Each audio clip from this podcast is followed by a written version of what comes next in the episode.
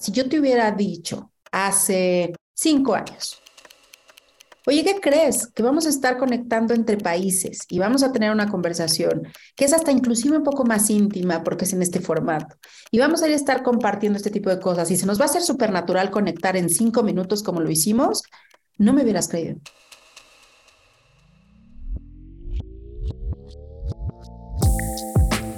Hola a todos, yo soy Santi y este es un nuevo episodio de CMO Latam, el podcast donde la negra y yo hablamos con las personas que están ejecutando estrategias y liderando equipos de marketing en las compañías más grandes de Latinoamérica y el mundo. Aquí hablamos de los qué es, cómo y por qué es detrás de su mindset, los retos con los que otros CMOs y sus equipos se puedan identificar y llegamos a aprendizajes e inspiración que sumen en las carreras de todos los que estamos en marketing.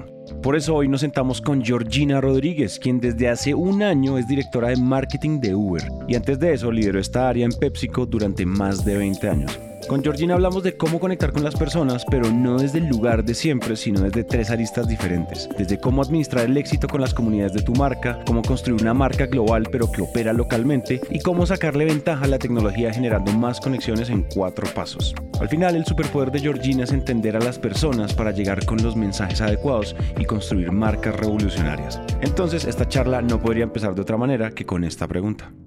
¿Cuáles son esas cosas que tú sientes como que ya no, o sea, que, que, ya no son iguales, que mutaron y que ya definitivamente hay un nuevo paradigma y cuáles son esas cosas que siguen siendo iguales y siempre lo seguirán siendo. Hay unos como, hay unas constantes y hay unas variables en esto de conectar.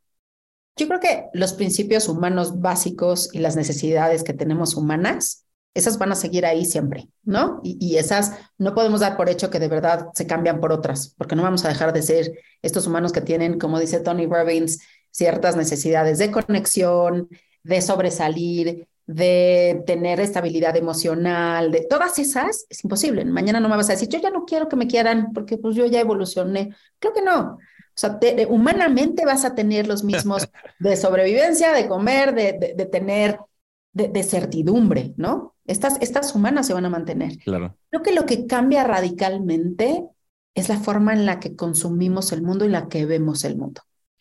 Eh, hoy es bien difícil tener la atención de la gente. ¿No? Hoy, hoy estamos expuestos ante tantas cosas que creo que perdimos la capacidad de asombro por un lugar y por otro, perdimos también el, el, nivel de atención focalizada de verdad en ti. Creo que cuesta mucho más trabajo. Casi todos estamos haciendo más de una cosa al mismo tiempo. Mucho más. Te escucho, pero a lo mejor estoy escribiendo, pero estoy viendo mi celular, pero estoy volteando, pero estoy pensando en qué tengo que hacer después, en, en la agenda sigue esto, le contesto porque y, y, es, y eso nos ha cambiado radicalmente en la forma en la que entran las cosas y en las que las regreso.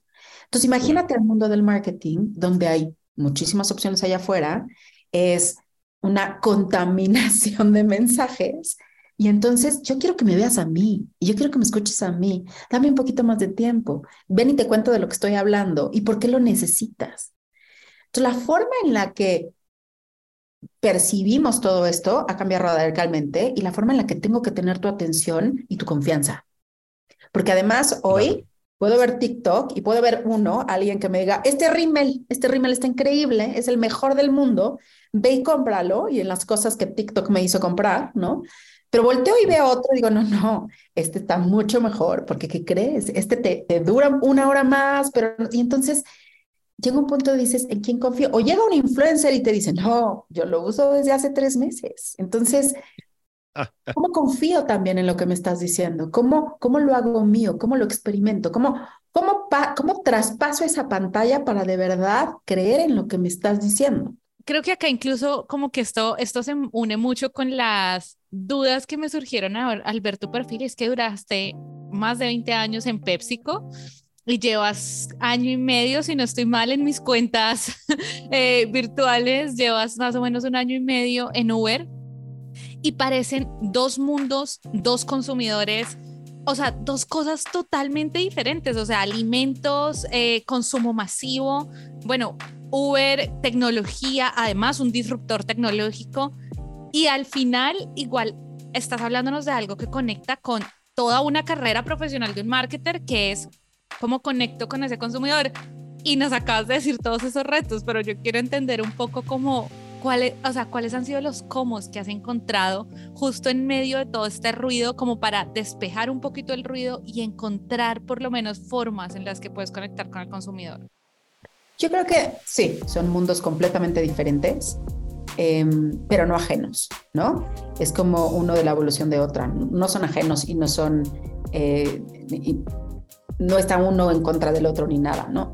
Yo creo que son, lo que tienen en común es que son marcas del día a día, son marcas que viven, son, se convierten en parte de tu vida. Y entonces creo que lo que, lo que me parece maravilloso de ambas marcas es cómo mejoras la vida, cómo, cómo entras a, a, a, a hacer desde disfrutar más un momento porque tienes botanas que hacen mejor tu momento literal y tienes para compartir y significa que a lo mejor vienen amigos y que vienen familia y que tienes un momento de celebración y que, y que tienes un, aunque sea un ratito para ti, ¿no? Un me time, a tener una marca como Uber que mejora tu vida en todos los sentidos y que y, mejora la vida también de una comunidad, ¿no? Y yo creo que en la medida en la que sepamos entrar a estos nuevos espacios donde están viviendo los, los, usuarios y los consumidores en, una, en la era de las redes sociales, que al mismo tiempo yo te diría, no sé si son redes sociales o antisociales, porque también nos alejan un poco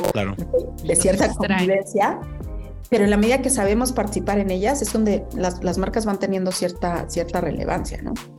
Yo te quiero preguntar ahí, Georgina, una, me da mucha curiosidad y en tanto nos puedas contar a la mayor profundidad que puedas, en mayor detalle esta respuesta, mejor. Es decir, tú te detienes donde pues ya sientas que no puedes hablar y esto es compliance, confidencialidad y cosas de ese estilo, entonces entendemos cuando eso pasa. Pero cuéntanos un poquito cómo es ese de Uber Way en cómo hinchar los usuarios, cómo generar confianza.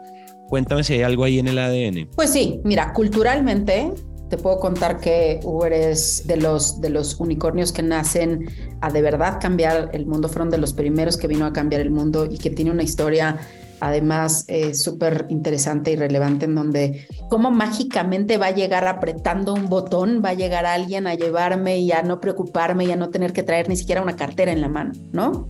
Eh, yo creo que son pocas las compañías que tienen esa oportunidad de revolucionar eh, el mundo de la gente. Y, la verdad es que culturalmente es un espacio donde se promueven muchas, eh, muchas cosas. Eh, hay, un, hay un set, me lo preguntas, hay un set de normas culturales que, que, dentro de Uberway todos conocemos y con el que nos apoyamos para entender el tipo de compañía que queremos ser en todas las ciudades y países en los que operamos, porque eso es otra cosa interesante, estar en, una marca que funciona globalmente pero opera localmente es, es maravilloso, ¿no? Entonces, em, esto definitivamente no lo puedes hacer si no te apegas a ciertas normas que hacen que Uber sea Uber, ¿no? Y entonces hay, hay, algunas normas en términos de, de, inclusión y del trabajo en equipo y de colaboración que queremos que son diseñadas justamente para, para mantener este overweight y que son además resultado del feedback de la gente, de, toda esta comunidad que se forma. Y entonces, por un lado, justo lo que te digo, construimos globalmente, pero vivimos localmente. Esto significa que si hay cosas que tengo que hacer en particular en ciertas ciudades, las vamos a hacer porque siempre vamos a contemplar el bienestar para todos, ¿no? Eh, y eso también nos lleva a estar obsesionados con los clientes. Estamos obsesionados de tal forma de que quiero conocer qué necesitas, cómo lo necesitas, de qué forma te lo doy, cómo hago que te sientas que la, la, Uber Magical Experience está metida en, en, en, en, todo lo que hacemos para los clientes. Y la otra es que es muy importante, es celebramos las diferencias.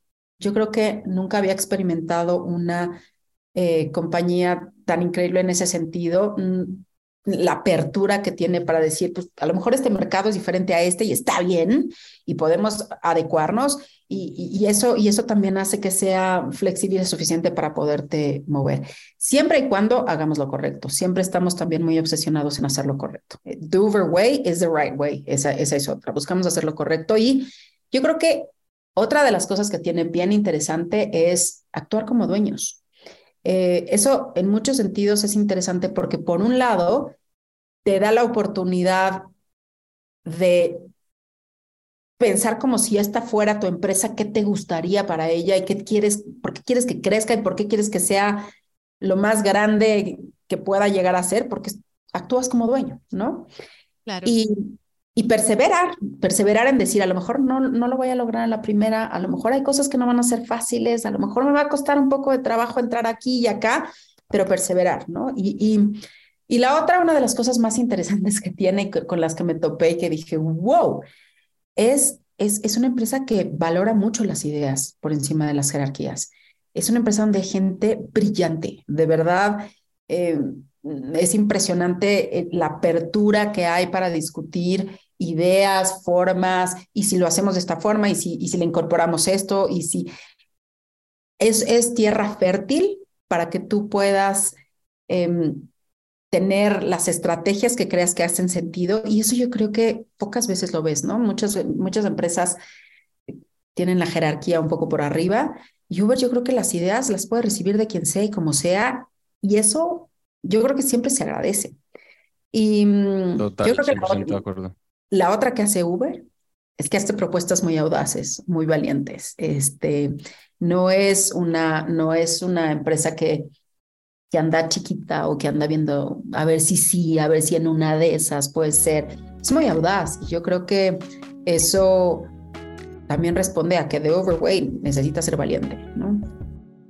Oye, hablemos de, hablemos de esa audacia, hablemos pero a manera anecdótica. Cuenta un poco cómo, cómo ponemos toda esta, porque digamos que tú me acabas de dar con lo que me acabas de decir, me acabas de dar como, como un poco la filosofía detrás, pero vámonos a momentos en la historia, pues en la que tú has estado, obviamente en la que tú has participado, donde, donde esa cultura, esa audacia, esa, esa poner las ideas por encima de ta, ta, ta, se vio reflejada en en una campaña, en lanzamiento de un feature, en algún tipo de evento, en algún tipo de nueva cosa que sacaron. Yo creo que el, el uno que, me, que, a mí me, me llamó mucho la atención es cuando decidimos lanzar Uber One, que fue el año pasado. Uber tenía esta, eh, como este membership que le llamaba Uber Pass, y estaba lanzado no sé desde cuánto tiempo, no era tan relevante, la gente no entendía bien qué era, a qué te refieres, está ahí, me tengo que inscribir, tenía cierto costo, no estaban, como que estaba ahí porque pues, era bueno tenerlo, ¿no? Y entonces se decide que vamos a lanzar este programa de membership y que lo vamos a hacer eh, ahora sí muy bien y de la mejor forma te tengo que ir a comunicar qué es, para qué sirve, cómo. Entonces imagínate el reto que yo te tengo que decir, es una membresía que además va a ser la más barata del mercado en el caso de México, va a costar solo 70 pesos. Pero además te tengo que contar que con ella puedes ir, de, ir a viajes, hacer los viajes que tú quieras, ¿no? Te tengo que contar que puedes pedir comida y puedes pedir el súper o lo que tú quieras. Y que esto tiene beneficios como que tienes a los mejores, entre ellos tienes a los mejores eh, conductores, tienes algunos descuentos especiales, tienes en algunos casos el servicio no va y vas a tener acceso a cosas muy especiales y particulares. Pon todo esto en 20 segundos. Qué locura. Ah, ¿verdad? ah, ¿verdad? Entonces, este fue un reto súper interesante que tuvimos donde, ok, es un producto maravilloso porque además nadie allá afuera tiene en una misma membresía todo esto que te acabo de decir al mismo tiempo. ¿Cómo lo claro. digo? ¿Cómo se los digo? ¿Cómo lo hago relevante? ¿Cómo les voy a contar? ¿Cómo? ¿Cómo lo hago en 20 segundos, pero a lo mejor en 16 segundos, pero a lo mejor en 9 segundos? ¿Cómo lo hago así? Entonces, estuvimos trabajando un equipo grande, partiéndonos la cabeza de cómo lo decimos, cómo hacemos que sea relevante, que se les quede, que se acuerden, cómo. Y entonces pasamos por muchísimo eh, ir y venir con las creatividades, la típica, hasta que alguien internamente dijo, es una canción, es una canción y se las voy a cantar. vamos a hacer una canción, vamos a hacer nuestra propia canción y los voy a, voy a, poner a cantar a todo el mundo. Y además lo vamos a hacer ¿Y? con una sonata, con una sonata clásica que normalmente no tenía letras. Entonces decíamos, ¿de qué hablas? ¿Cómo? O sea, ¿cómo voy a comunicar todo esto que te acabo de decir en, en 20 segundos o menos con una Ahora canción? tiene que rimar. Claro, tiene que rimar y te tienes que acordar y la tienes que cantar y tienes que tenerla en la cabeza todo el tiempo. Entonces, eh, de repente él llega y dice, ¿te acuerdas de la sonata de tan, tarán, tararara? pues ese es ir, venir, pedir. Y entonces se creó toda la canción de ir, venir, pedir y ¡pum! Nació una creatividad espectacular cantada por alguien internamente en donde decimos que las ideas están ahí todo el tiempo. De ahí em, em, se empezó a sumar, se empezó a asomar, creció y terminó siendo una campaña que hoy ha tenido em, muchísimo éxito. No solo logró los objetivos de negocio, sino que rompimos récords en algunas de las plataformas en cuanto a engagement, cómo conectamos. TikTok fue una maravilla porque teníamos a todo el mundo cantando. Entonces, hoy te quedó claro que tú podías con esto ir, venir, ¿no? Eh, y, y entonces es uno de los ejemplos que inclusive ilustran lo que te acabo de decir, que es la forma en la que los talentos suman, las ideas son bienvenidas, em, el, ser perseverantes en lograr lo que queremos hacer y el que, nada, terminamos inclusive para presentarlo haciendo un video donde pusimos a cantar a todo el mundo eh, y, y fue como súper, súper interesante y muy gratificante la forma en la que se creó. Mira que esta historia a mí me hace, o sea, te quiero preguntar algo que conecta además justo con esto que, o sea, nos mostraste la complejidad que había detrás de esta canción que al final entonces, como siempre, ¿no? Cuando ya está afuera es que uno dice, ah, obvio era una canción, obvio ese era el camino. Pero me, al principio, al principio de la, de la entrevista, tú nos hablaste de conectar con el consumidor y entonces al mismo tiempo, la verdad me haces pensar, pues qué difícil, porque por un lado yo digo, o sea, tratas de tener estrategias muy diferenciadas para cada perfil de consumidor y acabas de contar una historia que parece que es todo lo contrario, que con una sola estrategia le llegas a muchos perfiles de consumidor. Me, me da mucha curiosidad una marca como Uber, cómo, juega esa balanza o cómo hacen. Mira, yo creo que no es la tecnología lo que te ayuda, sino las conexiones que generas, ¿no? Eh, y estas van a definir cómo cómo compite una marca allá afuera en el mercado.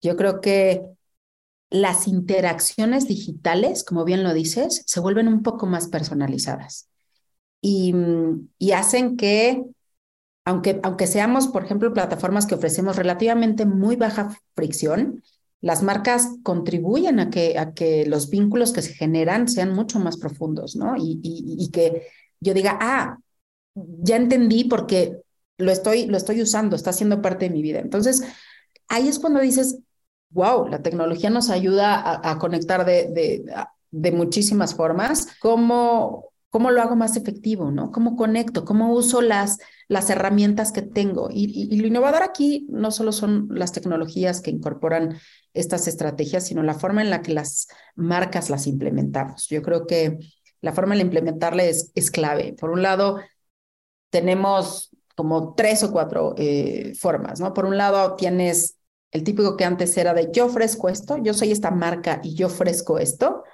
Vamos a poner el ejemplo en, te lo, se los voy a, a graficar con tintas de impresoras.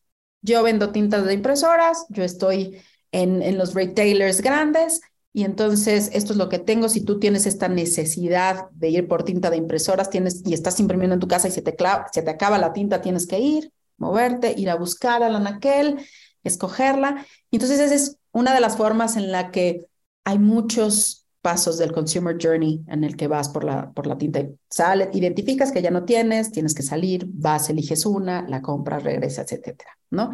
Y esa es una, esa es como de las primeras que hay marcas inclusive que tienen poca, hay poca prontitud, si quieres verlo así, hay poca interacción a lo mejor con los usuarios. Y de ahí brincamos a una que es responder por el, por el, por el deseo. Y es esta estrategia que te implica brindar a los clientes em, los servicios o los productos que, que, que, has solicitado de alguna forma y cómo lo hago de una manera rápida, fluida y, y, que tú sientas que, que no hubo fricción, ¿no? Que, la flexibilidad y todo se ejecutó de una manera precisa. Eh, cómo, cómo a lo mejor ahí decides en la tinta entrar, entrar en línea poner que necesitabas, que te digan, mira, estas son las opciones, cuál quieres, perfecto, lo compras, ya está metida ahí tu tarjeta de crédito y llega a ti, ¿no? Es como hoy también con un botón, pido un Uber, estoy en tal lado, quiero ir acá y llega, es, es prontitud, ¿no? Eh, hoy inclusive puedes hacer, eh, hacer un pedido con Alexa y que Alexa se encargue de todo. Entonces, esta es como responder a los deseos. La otra es las, las ofertas curadas, ¿no? ¿Cómo, cómo van, cómo, las que te estoy describiendo es cómo van sofisticando, sofisticándose y, revolucionando. La oferta curada, por ejemplo, es esta estrategia que las marcas usan en donde se involucran activamente en ayudar a los clientes, ¿no? Y esta es una etapa, en una etapa un poco más temprana, y aquí hay ejemplos de laboratorios y medicinas que dicen, ah, esta persona está consumiendo tal medicina, le dura tal ciclo, yo tengo que identificar ¿Cuándo ya se le va a acabar? Le tengo que mandar un mensaje, a lo mejor le mando un email, a lo mejor estoy pendiente del ciclo y yo le ayudo a tomar la decisión de ya se te va a acabar, qué vamos a hacer. Y entonces te ayudo también a tener esta conexión y esta cercanía donde no solo conecto, sino que te ayudo a que no se te acabe y estar como muy pendiente. O esta cosa que hace mucho, lo sabemos ahora Nike, no solo Nike, sino cualquier tipo de device que te dice, oye, hoy no has caminado hoy no has hecho sí. Te cuento cuántos kilómetros llevas, te cuento cómo vas y entonces te ayuda y te da como este empujoncito, inclusive a conectarte con comunidades que si te facilitan hacer ejercicio de una forma que antes no lo hacías, este, es esta ayuda, ¿no? Y, es por eso que le llamamos una, una oferta más curada de acuerdo a lo que necesitas. O hay otra más que en donde necesitas un poco de coaching en la compra y es y es otra vez, no solamente te recuerdo que necesitas algo, sino que te digo exactamente qué necesitas. En el, en el caso de, del cartucho de tinta, te digo, oye, ya me salió, ya tengo una tecnología nueva donde a lo mejor el cartucho te va a rendir X cantidad de tiempo más o podrías migrar a este otra tecnología de impresión o en el caso de Nike con los tenis decir, oye, ya pasó tanto tiempo, tus tenis a lo mejor ya traen cierto desgaste, aquí tenemos un modelo nuevo y entonces vas identificando las necesidades reales y, y, adelantándote a ellas, ¿no? Y eso es claro. Contestando de una forma larga la pregunta que me hiciste. Pero mira que me encanta y me haces pensar mucho en algo y es creo que muchas veces cuando llega una nueva tecnología y ahorita que está tan trillado, ya está como, o sea, estamos en este boom de ChatGPT y la inteligencia artificial, como que igual cada ejemplo que tú cuentas y que nos acabas de contar, en el fondo creo que también es entre mejor conoces a tu usuario y entre mejor conoces qué es lo que es relevante para la experiencia de tu usuario, más te vas a poder apalancar en que la tecnología no sea algo que te inhibe en, en, en esa experiencia o te saca del mercado o te termina afectando, sino todo lo contrario, terminas encontrando es cómo apalancar la experiencia del usuario en, en, o sea, con esta herramienta tecnológica, porque me haces pensar con cada ejemplo, digo, claro, tienes tu, tus valores, tu core, tu cliente, tu experiencia, es más probable que te puedas apalancar con tecnología. Claro, claro. Son dos cosas las que tienes que conocer. Son como dos vertientes. Por un lado, las necesidades reales, que a veces se esconden bajo muchas cosas que interpretamos que es lo que necesitamos, pero hay que entender perfecto cuál es la necesidad real. Y la otra es el consumer journey, que es todo lo que haces para ello, ¿sabes? Y entonces, ¿cómo, cómo, cómo, cómo atiendo las dos? ¿Qué necesitas? Te conozco te quiero conocer lo mejor que pueda para entender de dónde viene esa necesidad y cómo respondo a esa necesidad, que a lo mejor no hay una sola forma de hacerlo. Y la otra es, ¿cuál es el journey que tú tomas? O sea, ¿qué es todo lo que tienes que hacer? ¿Cuáles son, qué tanto me tengo que adelantar en ese journey? Si, si a lo mejor nada más entro a la mitad del journey o me voy desde el principio o, o, hablo de algo que ni siquiera sabías que ibas a necesitar, pero si yo ya sé que ibas a llegar ahí, o solamente hago que la última parte del journey sea maravillosa, creo que esas son las dos cosas que tienes que entender, porque hablando de inteligencia artificial, que es lo que dijiste hace rato, ¿sabes qué va a pasar? Eventualmente va a estar la inteligencia artificial entre nosotros y la marca. Y voy a confiar en ellos. El chat GPT, todo esto donde yo le pongo, me voy a acostumbrar a que me cuente todo, a, que, a confiar en él, a que me diga, así como le puedo hacer preguntas muy sofisticadas, muy complejas, y que diga, wow, este muchacho lo sabe todo y lo tiene todo, voy generando un, tema de confianza. Entonces, él, cuando yo quiera saber de una marca o de beneficios o de lo que sea, lo voy a tener entre yo y la comunicación que puedo hacer con la marca. Entonces, tengo que, como marca, entender No perder de vista la necesidad que está ahí para de verdad conectar con esa necesidad y por otro lado entender perfectamente la tecnología del, de ahora el, el, el, el chat GPT para entender cómo va a hablar de mi marca, qué va a decir, qué va a decir de mis beneficios, qué va a decir de lo que yo ofrezco, qué quiero que diga. ¿Qué te ha servido para conocer esas necesidades? Porque dijiste eso, conocer las necesidades reales y siento que es de esas cosas que uno dice, como marketer sí, yo lo sé, debería conocer las necesidades reales, pero luego te quedas como de pronto en hoja en blanco, como, ok, y ahora, ¿por dónde comienzo a conocer esas necesidades reales de pronto cuando me estoy enfrentando a abrir un mercado, una nueva audiencia o lo que sea? La vieja usanza, escuchar. También nosotros estamos tan metidos en tantas cosas que creemos que ya lo sabemos, que creemos que dominamos. Yo me acuerdo esa época en la que te acercas desde ir a los focus groups, ir a escuchar lo que está diciendo la gente, estar de verdad de primera mano, subirte a donde te tengas que subir para entender, ir a la calle, verlo de primera mano, ver si agarran tu producto, ver cómo se lo comen, ver cómo lo usan, ver cuándo lo usan, o sea, hablar, escuchar.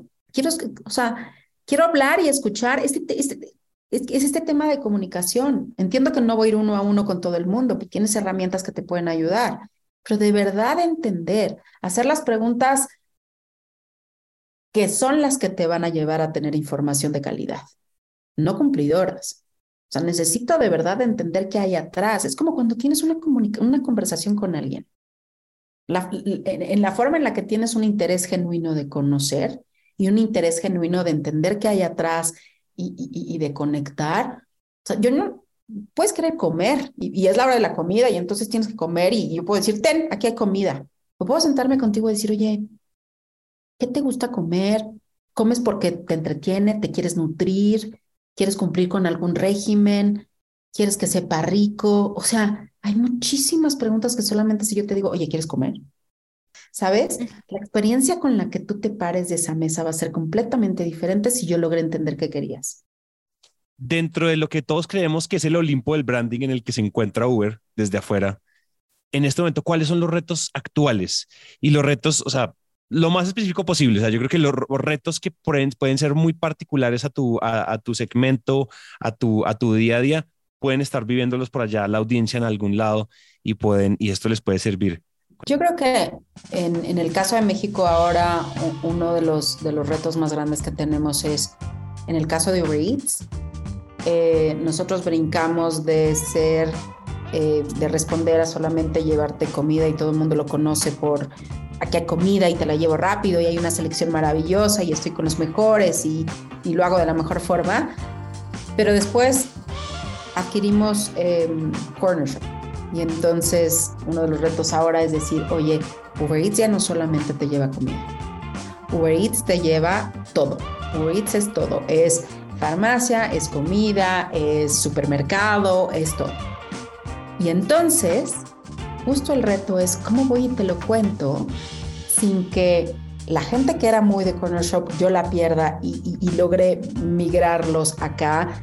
¿Cómo lo voy a comunicar de la mejor forma? ¿Cómo ¿Cómo me voy a traer a todos? ¿Cómo voy a construir un hábito de una forma diferente en donde no, sea el, ah, es que voy a pedir a lo mejor los refrescos y la botana porque tengo un evento? No, no. ¿Cómo hago que por esa necesidad que tienes de comer y de tener tu despensa o con lo mínimo indispensable o con una compra más programada o con algo, que sea conmigo con quien lo hagas, que, que te des cuenta que esa confianza que tú tenías en Uber Eats porque te va a traer de comer, porque tú estás metido o trabajando o, haciendo, conviviendo o haciendo otro tipo de cosas y esa ayuda que, que, Uber Eats representaba de traerte algo delicioso cuando tú lo quisieras, bueno, migra también a otro tipo de cosas. Entonces, ¿cómo una vez más vuelvo a sacar el mensaje que se comunique de una forma clara y cómo eh, logro construir hábito, que eso es un reto interesante en el marketing. Yo creo que por mucho que las marcas siempre vayan muy bien, siempre tienen nuevos retos. Y, como te decía al principio, de toda la cantidad de mensajes que hay allá afuera, que son un montón, traigo uno nuevo, le hacen un espacio, cabe uno nuevo, ¿qué pongo más aquí? Ven y me, escuchas además de todo lo más que que escuchar. Yo creo que ese per se es un reto que vamos a tener siempre las marcas, porque las marcas siempre vamos a tener algo nuevo que decir. Creo que uno, los nuevos retos siempre van a estar ahí. Creo que hay que agarrarlos de la misma manera que los agarramos cuando éramos una marca startup lanzando por primera vez nuestro producto con nuestros primeros 100 usuarios. Hay que mantener ese, esa, esa, esa mentalidad de, me los necesito ganar todo el tiempo, necesito mantener la llama viva con la gente. Es clave. Yo creo que no podemos perder relevancia nunca y no podemos perder el dinamismo. ¿No? Em, porque la vida es así. Y es como decir, ah, dejo de participar en la vida, porque la vida va así. o sea, si decides dejar y confiarte y dejar de participar en eso, significa dejar de participar en cómo va la vida. Y más con marcas como Uber, que es una marca que es parte de tu vida. Estoy ahí todos los días, ¿no? Y estoy ahí presente para decir, ¿cómo más te ayudo? ¿Cómo más te la mejoro? ¿Cómo más hago que esto sea un aliado para ti, ¿no? Si fuera, por eso te decía los ejemplos, si fuera una marca de una otra cosa que utilizas una vez al mes, una vez cada seis meses, una, pero esta no, esta es algo que es, parte de tu vida, por eso, por eso me apasiona la forma en la que voy conectando, voy escuchando, voy evolucionando, voy, voy, voy viendo y es, es estar vivo. La marca es una marca viva. Claro. Tienes todo, o sea, que totalmente es una marca y están yendo, hay que aprovechar lo habitual que es en la vida de las personas. Qué barbaridad. Por eso te digo, soy un aliado. No solamente te ayudo a llegar y, hago que el mundo se mueva para mejor, como decimos en Uber, este, te llevo, te traigo, lo hago de una forma segura, lo hago de una forma que entiendes, que te es familiar, que dominas, que además te da esa seguridad pero además te traigo la comida como tú la quieres, el quien quieres, cuando la necesitas, pero además ahora te traigo, ¿qué necesitas? ¿Necesitas una medicina? ¿Necesitas alcohol? ¿Necesitas? ¿Qué necesitas? Entonces, es un aliado. Te compra tiempo para que tú lo pongas donde tú lo quieras poner, te compra tranquilidad, te compra, o sea, me parece que eso son pocas las marcas que lo puedan hacer y es fascinante. Totalmente. Y además Yo hubiera querido tener más tiempo contigo. Pues muchas gracias. Les agradezco mucho el espacio. Los felicito por lo que han logrado. Me encanta que sean pioneros. Me encanta que sean tan jóvenes. Son la generación que va a seguir haciendo cosas increíbles. Eh, aquí pongo mi apuesta por ustedes dos. Apoyo de toda la mejor forma que, su podcast llegue enorme, que compartan conocimiento, que, que hagan que las futuras generaciones la tengan un poquito más fácil y que, y me imagino, quiero creer que atrás de todo esto tienen un propósito. Y, si el propósito es hacer que, que haya mejores... Eh, ejecutivos y mejores profesionales, pero que lleguen completos la parte humana y la parte académica, lo agradezco. Gracias por haberse tomado el tiempo de escuchar este episodio completo. Si algo de esta conversación les quedó sonando, quieren comentarlo, hablarlo o incluso si quieren proponernos invitados o darnos feedback, pueden escribirnos por nuestros canales arroba cmo-al piso latam o por WhatsApp al más 57 317 316 9196 Les quiero contar que además nos estamos poniendo súper activos en YouTube. Vayan a nuestro YouTube de Naranja Media Podcast para encontrar un playlist solo de CMO Latam. También shorts y contenido muy interesante. Este episodio fue gracias al equipo de Naranja Media. En la edición estuvo Ana María Ochoa, contenidos audiovisuales gracias a Paulina Villegas y con el diseño de sonido de Cristian Cerón. Yo soy Santi y nos vemos muy pronto.